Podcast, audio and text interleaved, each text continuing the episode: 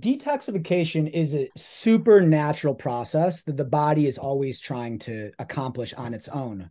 So we have all of these channels of detoxification, um, like our stool, urine, uh, our you know mucus coming from our mouth and nose, um, vomiting if you're really ill, menstrual blood, sweating, exhalation. These are all channels that the body gets rid of toxins. And toxins, what we mean by toxins is not only you know chemicals in our environment that the body wants to get rid of that you're consuming just by living in the modern world and eating things. You know even if you try to eat well you're still going to have some contaminants in the food that you eat. So your body has to deal with those. And there's also metabolic toxins that are produced through the natural metabolic process because any energy producing system is going to produce byproducts that have to be eliminated.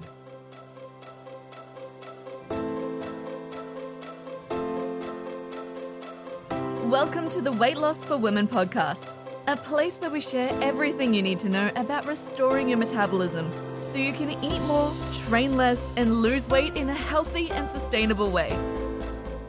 I'm Kitty Blomfield, co-founder of New Strength and Saturée, creator of pro-metabolic food supplements and seriously saturated skincare. And today I have our friend back on the podcast, uh, Dr. Alex Orton. He has been on previously. Uh, listened to his podcast; it's awesome. He's a great guy and a wealth of knowledge.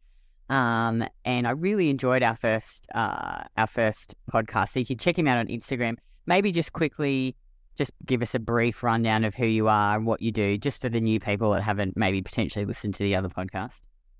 So I'm a naturopathic doctor. I'm um, we're located in the states. Me and my uh, business partner Colby run an all virtual practice. We mainly work with people who have chronic illnesses that are um, super into holistic medicine. They take responsibility for their health. They're trying all the right things, quote unquote, but they're still not getting the results they want. And we help them um, through like a long term, four month program to kind of transform the different aspects of their life in order to finally get the results that they're looking for. And one of the pillars that we touch, your pillars that you have in your program is detoxification. Um, so I thought, oh, cool, we could just do a podcast just on that and then the different ways you can help your body detoxify, why it's important. So perhaps you think we should start with like, what is it? Like, what does detoxification mean when it comes to the body, and why is it important? Yes.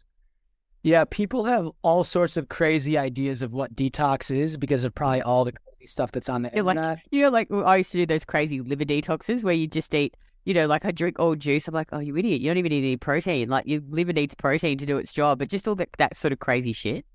Yeah, yeah, crazy extreme stuff. Um, like a lot of the herbal detoxes out there, are just like laxatives, like herbal laxatives that just make you shit for like yeah. day. You know? Um, but detoxification is a supernatural process that the body is always trying to accomplish on its own. So we have all of these channels of detoxification, um, like our stool, urine, uh, our you know mucus coming from our mouth and nose, um, vomiting if you're really ill, menstrual blood, sweating, exhalation. These are all channels that the body gets rid of toxins. And toxins, what we mean by toxins is not only, you know, chemicals in our environment that the body wants to get rid of that you're consuming just by living in the modern world and eating things. You know, even if you try to eat well, you're still going to have some contaminants in the food that you eat. So your body has to deal with those. And there's also metabolic toxins that are produced through the natural metabolic process because any energy producing system is going to produce byproducts that have to be eliminated. So your cells produce, you know, ATP and there's byproducts of that process that have to be eliminated, right? So the body has these natural um, channels to eliminate those. And if that process is disturbed at all, there's nowhere for the toxic waste to go. It has to be stored in the body. And eventually, that's going to hit a breaking point where it's actually going to start producing symptoms. So, almost any chronic disease has a toxicity component that goes along with it, where we want to decrease the toxic load in the environment that they're being exposed to, as well as open up the channels of elimination and improve the efficiency of the liver and the digestive tract to get rid of the waste that the body is trying to get rid of. And that, you know, that principle has been around for hundreds, if not thousands of years. And can you just, before we keep going, I was just thinking in my head what, like, some of the questions listeners might ask me. So, because if they're sort of new to this, can you talk about like how the liver, what the liver does, and then you know how, like, when you do a poo, for example, how is that getting rid of the toxins? Yes. So I'm not like a biochemistry expert. That's not how I just think a, about just a base basic understanding Yeah, of what the liver because you know like things- people often women say to me, "Oh, but why would I, I don't want to eat the liver because it stores toxins." So the liver doesn't store. Like, how does it like a basic understanding of what its job is? Yes. Part of its Yes. job is you know getting rid of how it sort of breaks down these toxins and makes them safe for the body to just you know get rid of. Like eh, for example, estrogen. Yeah. So so basically, anything that is that you're digesting is going to go through what's called the portal system, which is a, a set of blood vessels that brings it to the liver first before it goes into your general circulation. So anything that you consume, it's absorbed through the the, the digestive wall, goes to your liver. The liver conjugates these chemicals basically changes their molecular makeup to make them easier to be excreted. And depending on what kind of uh, toxin it is or waste product it is, it's going to be either excreted through your stool or through your urine mainly. Again, there's multiple channels. It can be released through your sweat if it's like water soluble, but mainly stool if it's fat soluble. So it'll go through your liver and pass through, and it'll change the chemical makeup so that when it passes again through the kidneys or through the digestive tract, it's in a form that the body can release. So that's the that's the easiest way to think about it. Um, a big way that the bo- that the liver releases the fat soluble toxins is through your bile.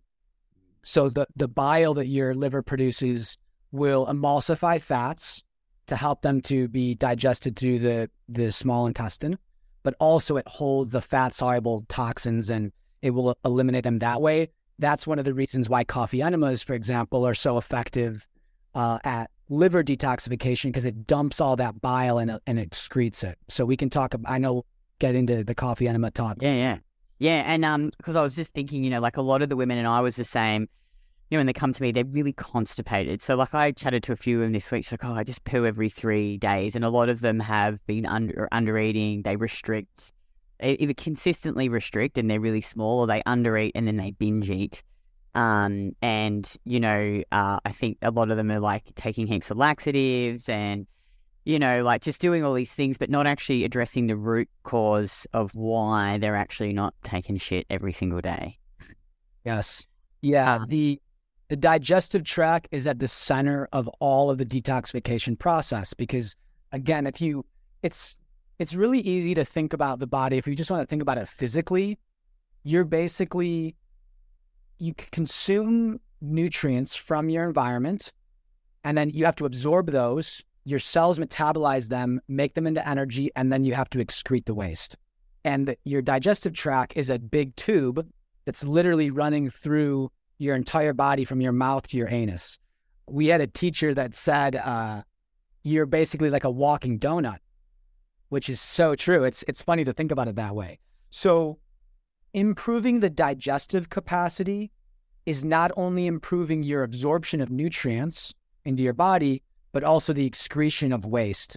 So, anytime someone comes to me who has got any chronic problem, hormone issue, autoimmune issue, cancer, anything, almost always they have a digestive issue because they're not getting enough nutrients and their their detoxification pathways are limited. And we always work on that first because if you're constipated then there's nowhere for the toxins to leave your system. You have to get that process going if you want to have good detoxification. And so, why can you quickly talk about? Because you know, like I notice, and even for myself, like back in the day, I actually started to consistently eat more food, you know, and got out of that cycle of restrict then binge. So my body was getting the energy that it needed every day to function. I was giving it nutrients, you know, and then all of a sudden I was like, oh, yeah, I'm having a poo, a good poo every day. You know, like why is, how does that happen? Like, why do you need like good metabolic function and enough energy so that your digestion works? Yes. You're, um, there's this crazy stat that I've heard that 70% of your caloric intake goes towards your digestion. Really? Which, if you think about that, that seems crazy, right? Like it's, it does. it's a huge percentage. So if you're not getting the energy that you need, then your body is basically going into survival mode and it's doing only the absolute minimum that it needs to function. Not like literally, right? You're not like literally dying, mm-hmm. but it's it's decreasing the efficiency of a lot of the different processes to hold on to the energy because your body doesn't like to be in an energy deficit, right? Because stress can happen at any time. You could walk out your front door and you have to like deal with something that's on your doorstep. So the body all, always wants like a reserve that you can use when the time comes. So your body is going to basically hold on to its reserves and decrease the efficiency of your different physiological processes if you're not getting enough energy. And digestion, because of that huge, the huge amount of energy that it takes to break down your food. I mean, it's an amazing process. You take like a whole plate of food and your body breaks that down into mush, absorbs it, gets it all around your bloodstream to all your cells. Your cells make energy, produce waste, and then you poop out the the Eh, you know, the leftovers. It's like an incredible process. So definitely you need enough energy to run that entire system. I think too, like, uh, oh, maybe that's probably would go off another tangent, but all right. So, okay, great. We've covered that. So what about then? So what are the different ways that your body, like, you know, maybe talk about some of the things you do in your program when it comes to dox- detoxification? Like we've talked about coffee enemas. Um, you know, I think like, you know, eating the raw carrot salad or the mushrooms or the bamboo shoots. You know, I think we talked about the saunas and sweating. Um, you know, maybe just going to the different areas of the different ways you can support detoxification. Do you think though it needs to start with those foundations of actually, like, what's the most important thing that you start with, like eating enough and eating nutrient dense foods and lowering stress? Definitely, yeah, because yeah, if you're stressed, your body's also going to be holding on to everything. And, you know, you're not going to detoxification happens when your body has enough energy. And, you know, I actually am in, into fasting, like juice fasting and water fasting has its place in a limited time frame, not that often when the body is ready to do that. So many people will do like a, you know, once a month five day water fast or like intermittently fast every day, which is just slowly decreasing your body's energy, right? And slowing your metabolism. That's not a good thing to do. So it's okay to fast at the right time. And you can know the right time when you're getting that toxic buildup and like the body needs to excrete what it's holding on to. You can sense that clinically if like you're, you're, you know, you're doing all this work and you're starting to feel crummy and fluey and like achy even getting a fever, like getting a fever would be the best sign in a traditional holistic paradigm that your body is trying to rid itself of toxins because a fever is where your body is upregulating your metabolism significantly, right? You're basically creating a furnace. You're killing off all the bacteria that are in your body. You're revving up all your metabolic processes. So when you're starting to get a fever or you feel like you're going to, like you're feeling like fluey, that's a great time to fast because your body's already revving itself up, right?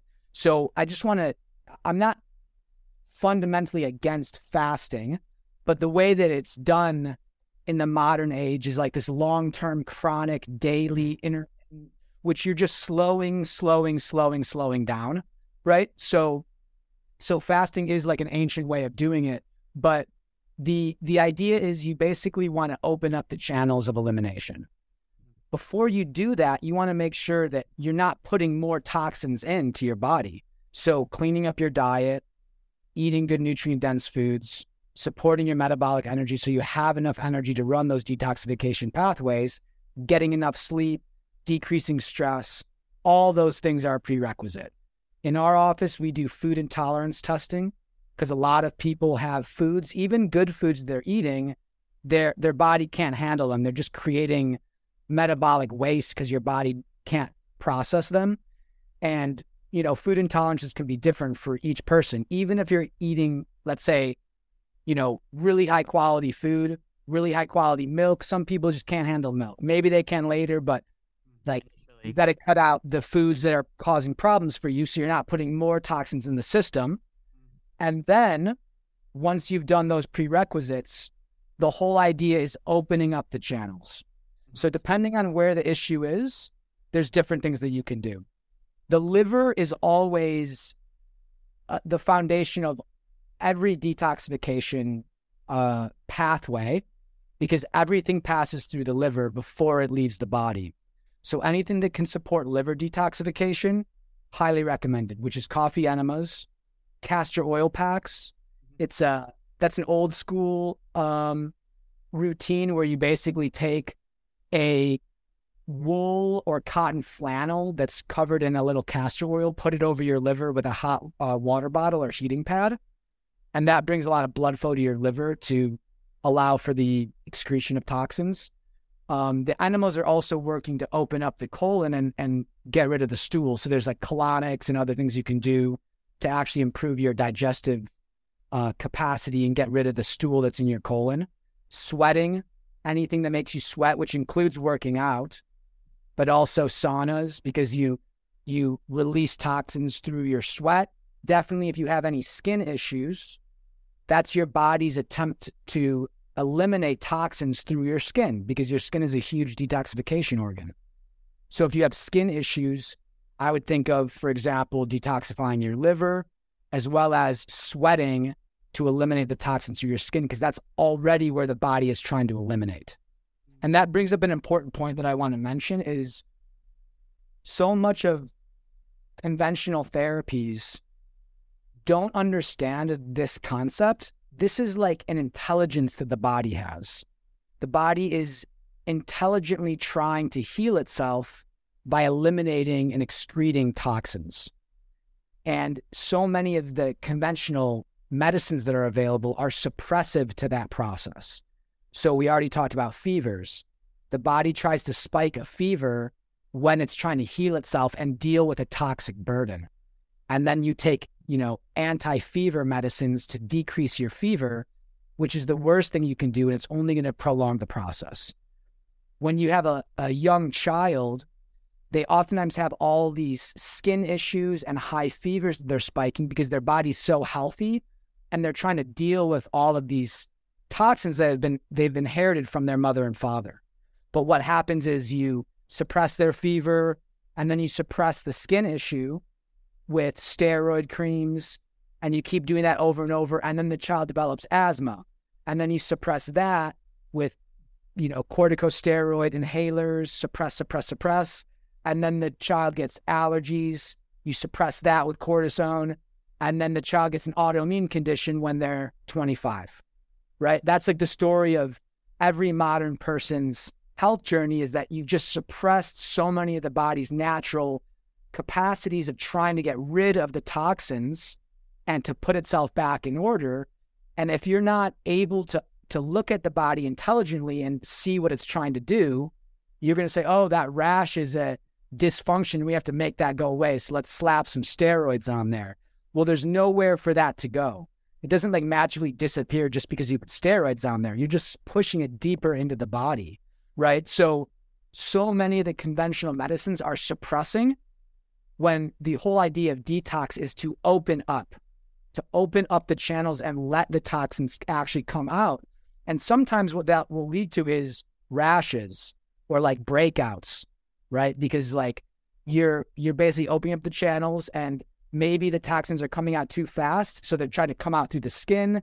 Maybe you'll get a fever, maybe you'll feel achy and tired, you need to sleep longer. You know, these are all ways the body is trying to deal with the, the issue, but when you go through what we call that healing crisis, once you actually get rid of those toxins the body is trying to get rid of, your health takes a quantum leap, quantum leap up. Like we're talking, you've had a chronic disease for like 20 years mm. and you get these toxins out of the system. And it might be kind of a rocky road. You have to work it, mm-hmm. keep these, you know, enemas and routines. There's some the rashes you're experiencing, some breakouts. Once you get through that, quantum leap in how you feel. Wow. Now, okay, let's go back and talk about each one in a, a bit more detail on each one. So let's start with the coffee enemas. Talk more about what that is, how it actually works, you know, how you would do it, how often you would do it. Yeah. So, um, most people are familiar with an enema, and the main reason why you would do an enema is if you're constipated, right? So people think, oh, well, enemas are just kind of clearing me out, and you know, it's almost like a laxative effect. Coffee enemas definitely have that effect, but the primary effect that it has is the coffee being absorbed through your colon wall, going through the portal vein system to your liver, and then the caffeine and the palmitic acid that's in the coffee upregulates glutathione production in your liver like 600 to 700%. They've done studies where they've shown the glutathione increase afterwards. Can you send me the links to those studies and I'll put them in the show notes? Yeah, definitely. Yep. Yeah. Um, and then the caffeine is going to really upregulate the liver metabolism. So it's going to increase detoxification significantly. And it's going to create a dumping of the bile that your liver and gallbladder is holding on to. It's going to put it into the small intestine and get ready for excretion. So, coffee enemas are working all the way at the level of the liver, which is basically right below your stomach, right at the way top of your small intestine, all the way down to your colon. So, it's like a huge, you know, digestive detoxification. But the main effect that it has is on your liver. And there's nothing else that I know of to detoxify your liver better than a coffee enema, especially considering that it's cheap, it's easy to do, you can do it at home preventatively every week or even multiple times a week. Yeah. So, um, so basically, like if you've never done one before, it's like this bag that you hook up and you boil up the coffee, like 800 mils, let it soak for 10 minutes, obviously drain it out. Don't do it, put it in there hot, obviously. let it cool down. let it cool down. And then you basically stick this tube up your ass and lay there and let the coffee go in and then hold it for about 15 minutes, yeah? 15? Yep. Yep. Yeah, 10, That's 10 ideal 15. time. 10 to 15. Is, is, is there any benefits from doing it longer or like what's the ideal time? I think t- after 10 minutes, you're good to go. And you might not be able to hold it that long, but you know, when nature tells you go, yeah. And then you just obviously let it let it go out and then that's it. It sounds it, like everyone's intimidated by it, but it's so simple. I mean, I, I've literally probably done like 500 enemas in like uh, in the course of like six years. Like it's, I, I, it's a, it's a main part of my health routine. I use a very skinny little tube. There's a lot of different tubing out there that you can use. And I found one that's like super skinny. I've tried all different ones, ones that are like uncomfortable kind of, and you know, whatever. Fat one. Um, yeah, yeah, exactly. So, uh, yeah, so if you get the right equipment, um, it's like pe- people also think they're gonna like poop all over the floor. Like Yeah, people don't. don't understand like how do how does my body hold on to the coffee? Is it they think they're just gonna be like pouring out of it? Yeah. They've done a colonic and like it's just like it's like in and out. But your your body's able to hold on to it Yeah. very easily. You're not gonna poop all over the floor unless your body tells you you're going to, you know. So you like know what's happening. You're in control. It's super easy. And so you would you recommend like say if you don't have any you're not constipated or you you're not sick, like just one a week as a maintenance dose, and then you Yep. with people in your practice like do you get them to do it more than one once a week?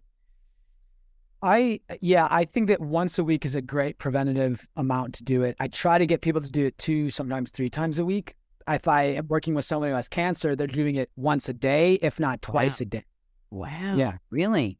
Yep. Yep. Um, which you know, which is cool because this has been done like the the Gerson therapy, which was in the 1930s.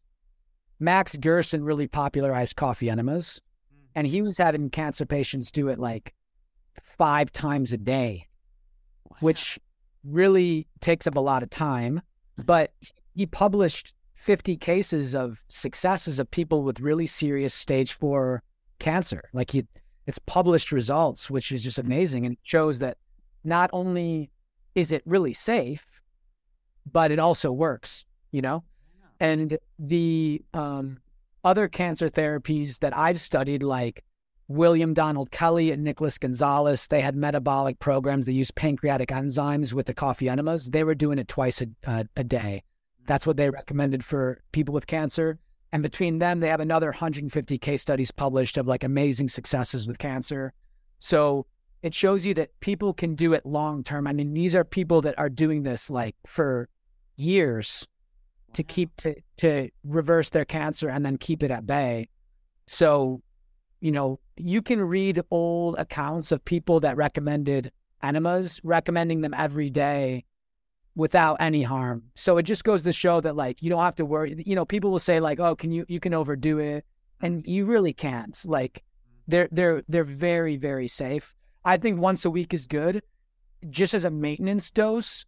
They're also great too. Like if you are hungover, if really eat, oh yeah, yeah, definitely. Yeah. If you uh if you eat something that doesn't sit right, yeah. Like, you know, you may go out to eat and like you ate something that was off. Um, if you're ever constipated, if you travel, it's easy to bring it when you travel. If you're feeling sick, like you, you get like an acute illness, so it's it's a great tool. Like we love teaching people about tools they can use. So they don't have to rely on like going somewhere and doing something. It's like you can do this at, at the comfort of your own home whenever you need it. Yeah, cool. Okay, cool. All right, so let's talk about the castor oil pack. So Yeah. talked about how that works. Um, how often would you do it? How long do you do it for? castor oil packs are really gentle and they, they're more gentle than a coffee enema. So you need to do them more often. So I typically recommend doing them basically every night before you go to bed, 20, 30 minutes. It's really relaxing. It can help you sleep. So you can buy castor oil pack kits online. Yep. Very simple to do. Do it laying in bed, watching TV, reading a book, chilling for just 20 minutes. You can reuse the packs over and over. You just need like a, a thin film of castor oil over the pack. Mhm. Uh, and then yeah, like a like a hot water bottle or heating pad. Um, so I recommend doing them like five times a week, getting in the the habit of doing them. And I can also send you the kit that we recommend too if you want to. Yeah, cool. Cool. Put the links, yeah, and send that to me. That'd be awesome. Okay, cool. Um, what was the next thing? There's saunas. So we're pumped because we've got our red light sauna coming. It was supposed to come in, and looking at the date January, but now because the guy's so busy, February. So can you talk a bit about more about saunas? You know, how often Yes. you do them? You know, I'm assuming you keep well hydrated too because you're sweating. Yeah. Saunas, like anything, can be stressful if you overdo them. Yep. Like it's the same it's it's the same with cold therapy and hot therapy. I think they both have their place. Hot and cold is fundamental to detoxification because what hot and cold does is it pumps your blood and your lymph through your body. And when you do hot and cold contrasting, so like do a sauna, take a cold shower, like rinse, do another sauna, take a cold shower, rinse. You're basically dilating and constricting your blood vessels and your lymphatic vessels. So you're moving all of the blood through your system very efficiently, which means that it's passing the liver more often and it's basically like cleaning you all out. It's like really cleansing your blood. So cold therapy, I know like in the pro metabolic world, people oftentimes are against cold therapy because the idea is it's going to slow you slow your metabolism down. But if you do short cold therapy, especially after you've done warm, so you're not like shocking your body like you're already warmed up and your metabolism is already running high and then you do a short cold When you say Yeah. short, how long is short? Even just like a short rinse, like 30 seconds to a minute in the shower. Yep. You know, nothing over too, that's too long. What they actually called that in uh, old school hydrotherapy, because hydrotherapy was a big part of like the old nature cure, which is like the classic naturopathic school that started in Germany. It was all based in like really clean, nutrient dense eating and hydrotherapy and like herbs. So hydrotherapy was the main uh, way that they detoxified people, and that was hot and cold. And they actually called the cold phase the warming phase because what your body does in response to the cold is it really stimulates your thyroid and your whole metabolism because your thyroid warms you up. So if you do short cold exposure, your thyroid's going to pump and be like, all right, let's get the body warm. So it's actually ultimately warming. It's not co- cooling you down unless you do it for too long and then you know you're putting stress. So that's all just to say that anything that heats you up and and and you know does that contrast of temperature is going to be detoxifying. So that's why saunas are really useful. You're warming the body up, you're dilating the blood vessels, the blood is pumping through your system, and then you also get the sweating effect. That's very good for um, heavy metal detoxification. So if you know that you have a heavy metal problem, doing saunas and taking something like chlorella, which is a heavy metal binder, you can do a uh, a challenge if you want to. You could test your urine after doing like a sauna, like a series of saunas with chlorella, and heavy metals will just be pouring out of your urine basically. And you can, you know, it'll come out of your your skin as well through the sweat. So that's it's great for heavy metals. I definitely recommend though doing a little, even a short cold or cool rinse after the sauna, and you can even do like multiple cycles of that. So how long would you sit in the sauna? Ten minutes. Yeah, I mean it's it's pretty individual based on how you're feeling. You don't want to totally fatigue yourself. Yep. So when you're feeling hot and bothered, so like and, five minutes, five to ten minutes, maybe. Yeah, ten is fine. Some people may be able to go longer. Um, but if you want to ultimately go longer, then just take a second, take a break, go in the cool shower, and then you can go back in again, and then you can make it a longer session without stressing your body too much. Yeah, okay. Um, and how many times a week would you do it? Three. Yeah. Um, I I wouldn't necessarily do it every single day unless it was something more gentle, like a red light bulb sauna. Yep. You know, they have like there's infrared and there's ones that are hot, and like the red light bulb are nice because it's it's warm, but it's not like overly, yeah. um, right, overly stimulating. So they're they're uh, cancer patients that do red light bulb saunas every single day um, but I, they're just more gentle. So I think you just have to be aware. It's just like working out, right? You don't want to do like a insane workout every day because you're going to be fatigued and you're putting too much stress on your body. Two to three times a week. Yeah. Okay, cool. So we've talked about the coffee enemas, the uh, castor oil, the, the the saunas. Was there anything else? Was there any other? Was there one one other one? anything that is going to improve your digestive function. So you talked about like the the mushroom, you know. Oh, that's what I was going to ask you. So like carrot yeah. salad, bamboo shoots, mushrooms. What about like well aged cascara? Sure. Yeah. Anything that gets the bowels moving, which you know ultimately you want to look into like why are you constipated. Which could be a dietary issue. It could be again like a food intolerance issue. Um, it, it could be because your liver's backed up you know, if you have like lighter colored stools, like going towards like the yellow spectrum, that means that your liver is backed up. So, you know, you want to kind of get to the bottom of why is that happening? But using those tools to bind up the toxins in the gut, binders, bentonite's really good. That's a classic one too, or activated charcoal. Those are kind of working on the same concepts as like the you know the the bamboo shoots and the the carrots that the carrots also have fiber which is good right so that helps like move things through um but yeah getting making sure that you're having a regular bowel movement every day is a prerequisite to this mm-hmm. yeah um what do you think too about you know like obviously uh, you would know about our skincare that we created you know i think like i just think back to all the like prior finding emma all the shit that I'd rub on my skin, like fake tan, the face creams, the moisturizers, deodorant, so much perfume. I'm like, oh my god, like I just was this load of like um of just toxins that my skin was absorbing. Can you talk more about that? Because I think that's something that people, women aren't really aware of. Yes. My heart goes out to women who are taking birth control for like 30 years and putting all these toxic chemicals on their skin, and men just don't have that same toxic load. And it really has uh, an impact, you know, Mm. over time. So, you know, I, what you're eating to me is number one because most of your immune system is in your gut. So you want to clean up your diet as the primary thing that you do.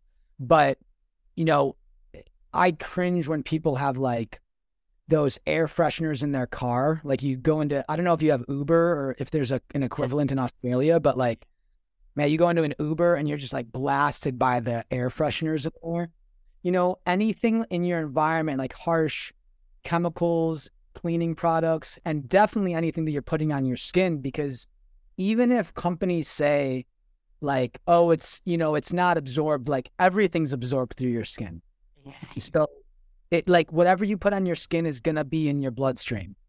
Um so yeah, like that's a it's a major, major source of toxins. Um if you're putting on makeup every single day and and all those chemical laden products, like it's it's a big burden that you need to deal with for sure. Yeah, one of the reasons why we, I remember how Saturée began was I messaged, emailed Emma one day saying, oh, look, you know, like obviously I'd asked her so many times about what's good makeup, what can you put on your skin. She's like, she'd give me certain brands to say, but they're not amazing. You know, there's nothing that it's like I've really come across that I could really get behind. I said, oh, I think I'm thinking about creating this skincare skincare? And she replied back do you want a business partner? And which i'm so glad i did because she's like the brain the the chemist i guess you know the formulator. And she's incredible. Like she's so um anal about everything and quality. And she does so much research. Like she went back and forth with ray and georgie so much on the skincare.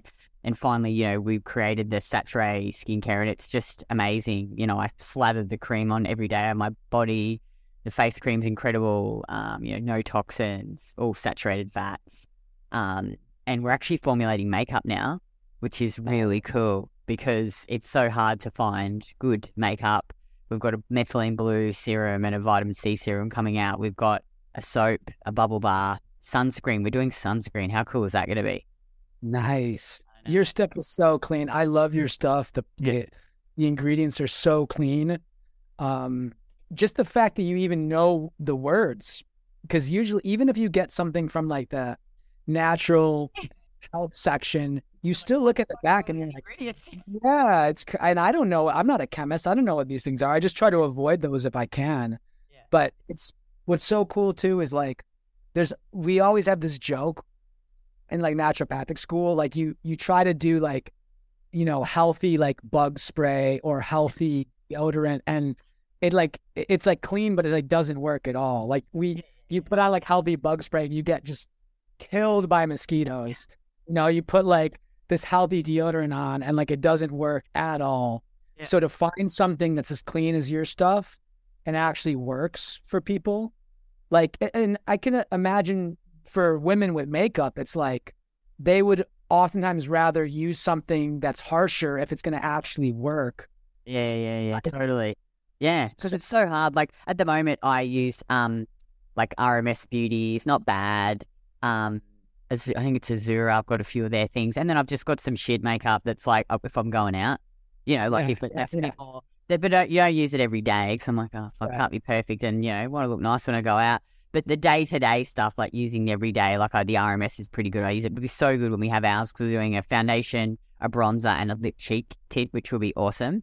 But I really am so excited about this about the sunscreen because So, there's just no good sunscreen, you know. Um, the ingredients well, I can't. disclose- proprietary. Yeah, Yeah. Okay. We actually had a meeting yesterday and in the chat, like, because Emma goes, obviously does all the formulation, and she's like, okay, you need to take this out or swap this. I've researched this ingredient. That's a no, you know. Um, and some of the things that we're talking about is having a lower SPF and having less shit ingredients because some of the things that you've got to put in it to get it to like 50. And we'd rather, we'd rather have a lower, like, and just apply it more frequently. Um, Yep. And also make it so that you can put it with for your kids too, because a lot of women are like, I don't have anything I can put in my kids. So yeah, it's really exciting. That's great. Awesome. Yeah, yeah. Um, have we missed anything? Do you think is there anything else you want to add or talk about? Well, I mentioned I mentioned the fasting, and and I you know I, I think I already made the point, but I just want to be clear that I know in the pro metabolic world, fasting's like this big no no, and it's you just have to know when you're using what therapy, right? So like people will do like these juice cleanses every month like chronically and they're just low calorie you're just slowing your metabolism down but if you're in a place where you're feeling like okay especially if you have a fever the fe- having a fever is the number one reason why you would do a fast whether it would be you don't have to go all water if that's too intense. You could do broth. You could do juice. You could just do light food. But if you eat food when you have a fever, it's going to prolong the the fever process because you're just your body has to use those calories to I'm sorry, your body, yeah, your body has to use the calories that it's consuming to digest the food that you're eating, which is going to be taking it away from your body trying to use it to spike your fever and increase your metabolism to get rid of the problem. You see, so it just prolongs the process. So, doing some sort of modified short term fast when you have a fever, I recommend that. Mm. Uh, there might be a time if you're recovering from a chronic illness and you're doing the basics and you're doing these detoxification routines that you might feel like super bloated or like, eh, you know, a lot of GI issues, um, fluey, maybe even get a fever, which is more rare these days. But that used to be the old school way that people would heal from chronic problems is they'd actually get a fever, which would be like amazing. If you get a fever when you're trying to cure someone with a chronic disease, you're like, praise the Lord, right? Because they're going to actually reverse that. Um, so there's a time and a place for a short term fast. It just shouldn't be part of your regular routine like it is for so many people that are especially the intermittent fasting. Like i i'm not into that at all because it's you're not actually putting your body in that detoxification mode. You're just slowing your metabolism down. That's mm-hmm. very different from doing like a three day you know? Yeah, yeah. I think too like you know i, I think about obviously i try and eat breakfast every morning because i'm hungry and it needs to set me up for the day but i think when you're healthy and you know like just an example, like on the weekend, if we're, you know, like out and, you know, maybe we're out shopping or something. And so I'd have lunch and usually I'd have a meal in between, but I'm like, oh, I can't be fucked eating out. So I don't eat anything and then I'll have a bigger dinner or like maybe I'm going out for a, a late brunch with some friends. So which means I'm not actually eating till like 10. So like it, that's fine. I'm like, I'm healthy and it's not a big deal. You know, you, you can cope with that. I think it's just like the, like you say, it's the ongoing, like the women that consistently skip breakfast and they undereat for the rest of the day, then they're overtraining or they've got so much other stress in your life. It's like, of course, you know, sometimes you're going to miss a meal and sometimes you might not, you know, you go out later for breakfast. It's not, you know, you're not going to die. And that, and that's how bit of stress isn't going to kill you, but it's like, it's the, it's the consistent ongoing, I think, undereating, fasting that causes all the issues for women. A hundred percent. And doing a fast is going to be stressful to the body if you do like a like let's say like a 3 day fast. Mm. But if you're in the right place to do that in your health journey, your body can handle that and it's actually going to be a net positive for you. Mm. You know, and just like you said, you don't have to be perfect. Mm. If you skip some meals sometimes, like oftentimes in the holistic medicine world, we hold ourselves to such this perfect standard as if we're like made of glass and we're going to shatter like you know? Like the body's so resilient. Like it could it's designed to handle like you know like oh shoot we went out uh, to hunt this buffalo and we missed. And like now we don't have it's like damn okay we got to go out tomorrow it's like okay you go out tomorrow and you yeah, yeah we could go we we just drop over and drop dead because we didn't get to eat tonight yeah, yeah. exactly yeah. So I think I really like that because I think sometimes like, oh fuck, stop trying to be so fucking perfect. Like that's just more stressful, you know. Yes. And it's like what you're doing most of the time. And I think it's understanding and knowing when you're like pushing it too far. It's interesting you said about the skin thing because something for me, if I ever get really stressed and it's ongoing, I will get like um on this middle finger like a rash like an eczema Mm. type rash. If it's really bad, I'd get it on my face. And that's when I know I'm like, I've stressed my body out too much. And if I pull back, you know, like whatever it is that's happening, and then it goes away. Like it's amazing. Yes. Yeah, and it's Yes. just it's obviously if you you understanding those signs and not constantly stressing your body out all the time. But obviously there's stress in life and you know, you're gonna eat imperfectly and sometimes, you know, we talked about having the drinks and you know, we both really like alcohol. we don't have these big benders anymore, but you know, it's fun to have a drink. Like I love cocktails. I just love them. I actually quite like feeling pissed. You know, like a bit not wasted, but just have you have a few drinks and it's a bit relaxing and you know, you feel happy and you know, it's but every now and then it's fun to do it. You know, not like I used You to get yeah, call that being pissed? pissed. Yeah, you're pissed.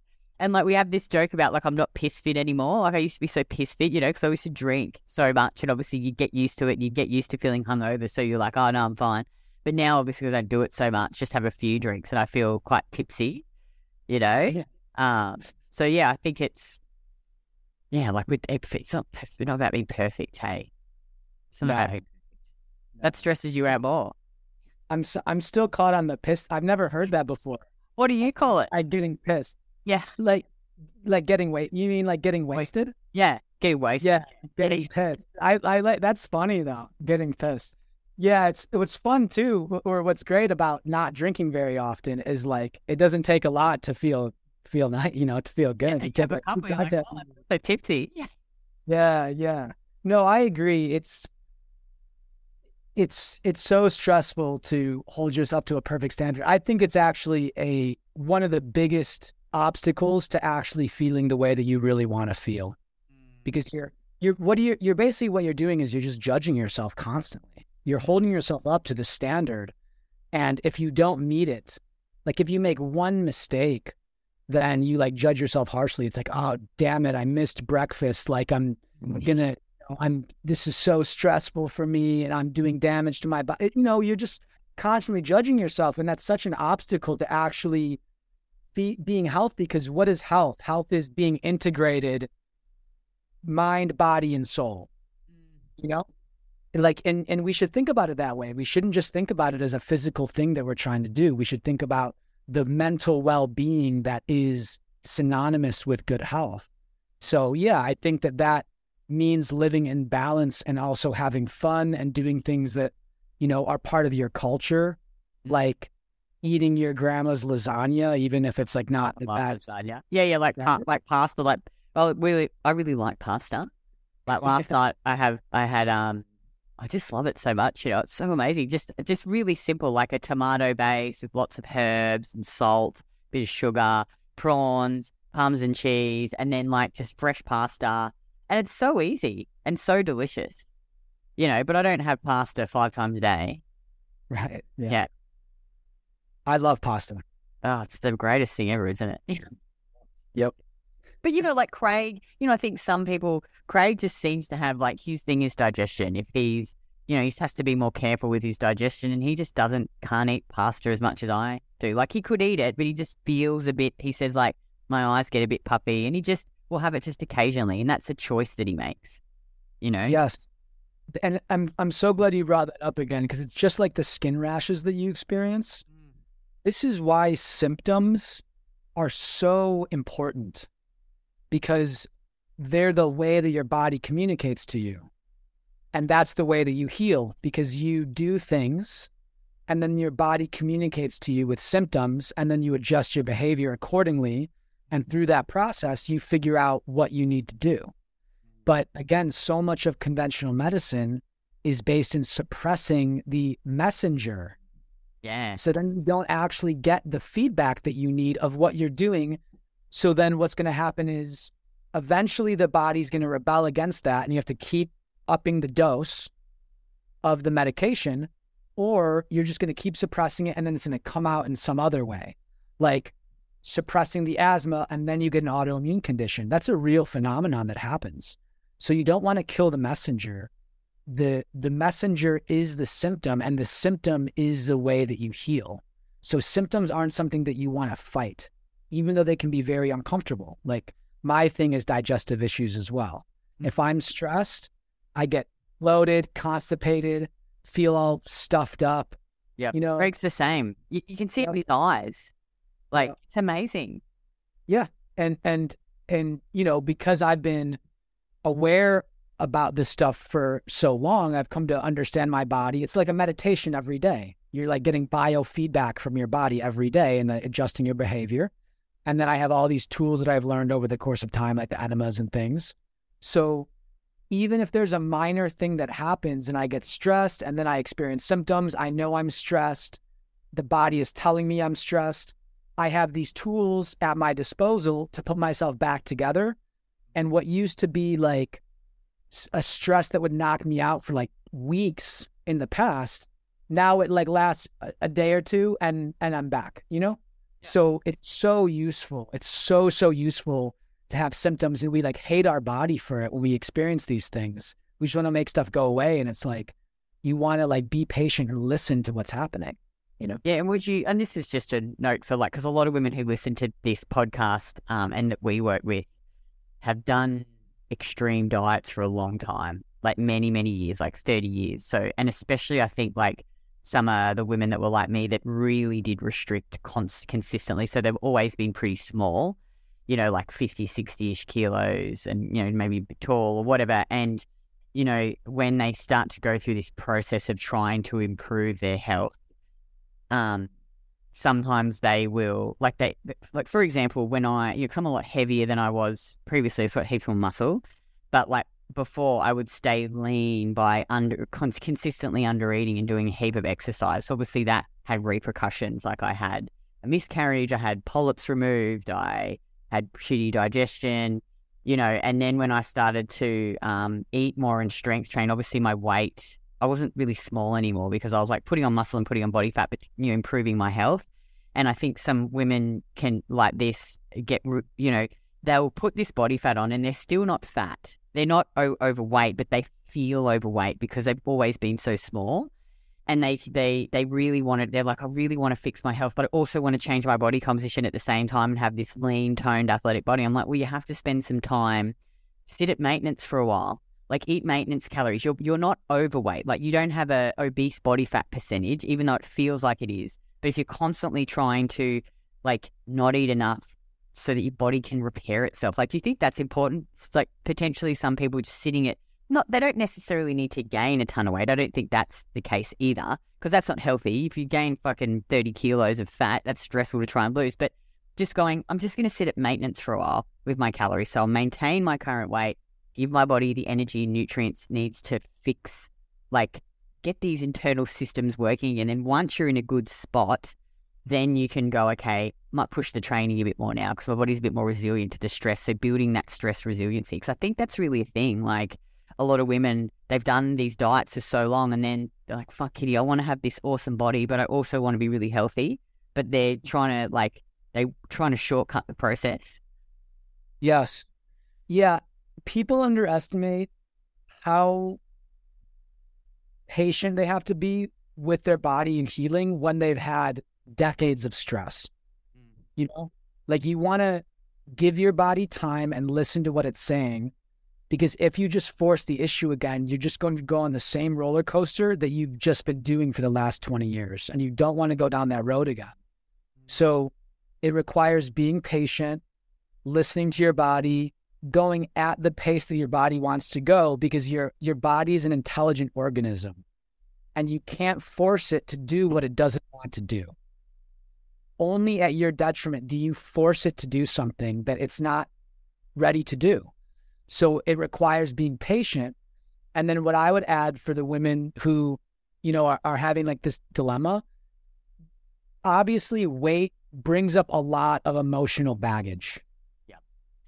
So to me, like I'm working with this one woman right now, and she wants, you know, she doesn't necessarily want to look like what she did when she was 20, but she has this idea of health, and that's not where she's at. And she really wants to lose weight, but she's already gone through the ups and the downs for decades.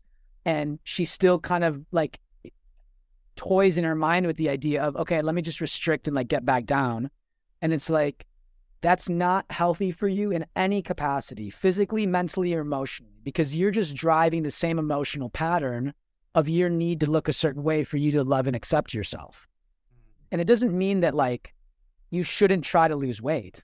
Mm. Right?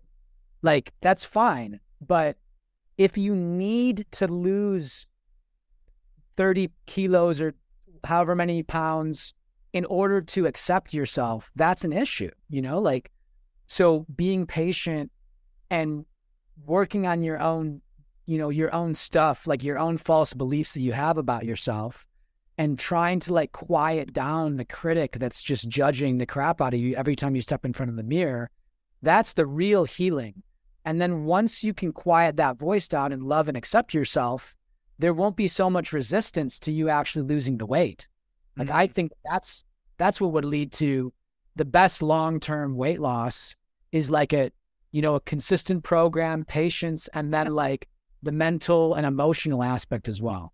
Yeah, because it's it's this thing is too. It's like you're changing your lifestyle and your behavior behaviors, and you're you're forming a new identity.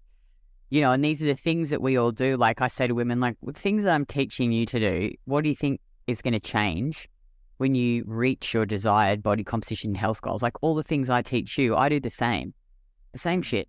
Obviously, I have a bit more flexibility. Like you say, like we can go and have some drinks and it's not like, you know, so bad or eat some, you know, some people are a bit more sensitive at the start and they're healing. They need to be tighten it up, I think. And then obviously as you get better, you can have more flexibility. And I think if you're, you know, women in our program, if they're in a, at a good spot and they're, you know, losing body fat, they have to eat in a calorie deficit like a small yeah. calorie deficit. You have to obviously track and maintain that. But, you know, I think it's like you, you're right. And it takes time. You know, I always say to women 12 to 18 months, depending on where you, like you mentioned two years, you know, and I think, you know, that might seem like a long time, but remember, like, how many years has it taken you to get to where you are? Like, you've been, you're sitting there telling me that you've done these crazy ass diets for 20 years. You know, you didn't rush here. You can't rush back. And really, like, 12 to 18 months to get to where you want to be and then sustain it for the next 50 years is actually not very long.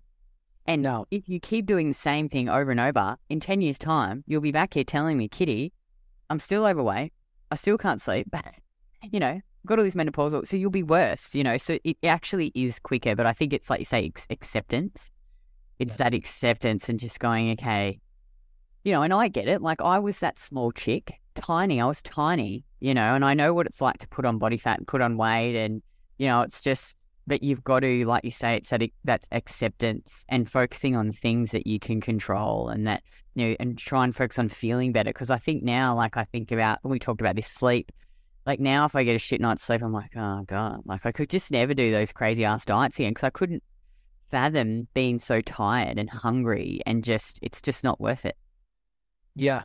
Yeah, we live in such like a quick fix culture, which is probably due to like the whole pharmaceutical industry where like you take a Xanax and like you feel like your anxiety's gone immediately, you know? So we want that like that quick promise, that like magic pill. It's all like a big marketing scam, right? Like that's not how long-term sustainable health works. And like you said, if you really want to fundamentally stop going on the roller coaster and have long term change, which is what everyone really wants. They want to feel good long term. You have to do long term, sustainable, practical changes to get there. There's no quick fix. Like that just that just doesn't exist. And it's like, I'm sorry if that's a disappointment, but that's not how nature works. Like nature is is a methodical process, an intelligent methodical process that moves at a certain pace what we say to people that we treat that have a chronic illness for however many years you've had the chronic illness is how many months it takes to fully reverse it. So if you've been sick for 20 years with this problem, yeah. yeah. Right? and that. I, that's realistic. Yeah. Yeah. Yeah. And also, too, it's like that's if you're consistent. Because I think you've also got to remember, too, that you're going to have roadblocks, shit's going to come up. Like if I look at all the women in our program, the ones, you know, 18 months, they've had all these little roadblocks and road bumps and times where there's been no progress, but that's just normal. You know, you've got to, I think, really uh, coach yourself and teach yourself that that's part of it. And it's actually interesting. I was having a conversation with Vic Out Ops Manager yesterday, um, and you know, like we've been, we did had bought our gym in what 2015, and then we started online program 2017, Saturée, I think three years after that, and you know, I just sometimes I reflect and think about like the business and like all the ups and downs we've had. And it was, it's, you know, I think I'm at a much better place now where I understand that there are peaks and troughs in the business. And Vic and I were talking about it yesterday, and that we know now, like we were talking about in the past, we've had a bit of a trough and gone, fuck, we need to change everything, which we don't. We just have to ride the wave and you know, look, obviously there's different strategies and things, and we evolve and stuff. But it's like now we're much more calmer, you know, and like we, and I think too, like even in business, like we've built, like we have a good base, and you know, we have like cash reserves that we have, like in with the body. Like if you build that good foundation and you, um, you know, you're eating well and training, sleeping, you've got that foundation and resiliency, so that when some stress happens, you can just ride the wave, you know. And I think it's the same in business, and we've gotten to that point now where, and I just know that, like, with more certainty that we're gonna always be okay because we've built that good foundation. We're doing what we know is true to ourselves and what we love, and we've got that long term vision. You know, Yeah. just chip away every day, and we be consistent. We show up, and we and we. I just always have proved to myself in the past, okay, that shit works. You get through it, and you continue to progress. So I think it's yeah, just once you accept that and just, you know, play that long term. And someone I really, I don't know if you follow him too, Alex Hormozi. This is getting a bit off track, but onto the business. Oh, way. Yeah, I love Alex Hormozi. Like he's all about the long game and he just really inspires, I'm sure he inspires so many people. But I think if you can have that same mentality with your body as well, you know, it's because, yeah, quick just doesn't work. Well, it works and then it doesn't work. We were just talking about me and my my business partner Colby today, and we're talking about Alex Hormozi, which is crazy. Oh, he's a guy. I love him. I love him and Leila. Yeah. Yeah. Yeah. He's he's really his ideas are amazing.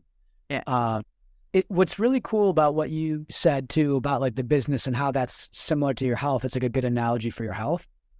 From a big picture, I like to say like let's say spiritual perspective, like a, a big picture perspective. If you look at your life and you look at the ups and the downs, the downs are oftentimes more important for your learning and your breakthrough than the highs, right? So I think if you have that more like cosmic perspective of your journey, the the so-called like losses or like the times when things aren't going well, let's say for your health, are actually opportunities for you to understand and integrate something that you that you haven't learned yet, like a lesson that you haven't learned yet, and then using it as a lesson makes your health that much stronger. So you actually look at it from a whole different perspective and you think, no, if I feel like I failed or something happened and it really had a bad consequence on my health or I stressed myself out,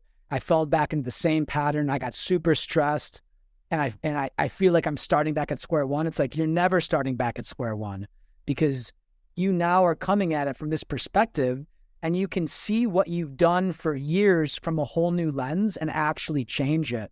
So it's just the same concept as that symptoms are useful as messengers. It's like those low times in your life, whether it's your business or your health, is the way that you learn and grow, you mm-hmm. know? So it's not a negative. It just, we just judge it like it's a bad thing. And of course, it's uncomfortable and we want it to stop. And yeah, it feels terrible, but that's how, that's how we grow. That we're not going to, you're not going to grow if everything's just peachy clean. Yeah. Yeah. Even though in the moment you're thinking, fuck, you know? Yeah. But, you know, you're right. It is. And the more you do it, the more you just build that resiliency, I think. And you know, you're like, okay, this is a bit shit, you know, but whatever. We'll just keep going and keep showing up and keep doing the things that we know, you know, like obviously you evolve in your business. Like the things that we're not, you can't just keep, you know, hitting your head against a brick wall if it's not working. But, um, no, I think that's, yeah, that's really good. Um, Anyway, better wrap it up. I'm just, I've got eight minutes now, but that was another great podcast. I just always love chatting with you. I think it's great. Go and follow, uh, even though you need to post a bit more content for people to, Yeah. he doesn't post a lot. I was just saying that to him. He's does some awesome work with cancer patients. So, yeah, maybe I'd love to do an episode with you on that. Bit, bit controversial, I think. I don't know. But anyway, but Oh, so you'll send me the links to the studies with the coffee enemas. I think there was something else. The the castor, Castor pack. pack. Yeah. Um, I think with the um coffee enema too, like you can just get en- like wherever you live, just look online. Like you don't need a special one. Hey, it's just a bag with the little tube. Find the you know the the right size It doesn't stretch your butthole too much. You know. yeah. And I can I actually just did like a whole coffee enema tutorial video on YouTube and we're gonna Yeah. make like a little PDF so I can send Oh, that to you too. Yeah, perfect, perfect. Give me all the links and I'll put it in the show notes. Um, and yeah, thanks again, Alex. That was really great. Thank you, Kitty. Love being on the show.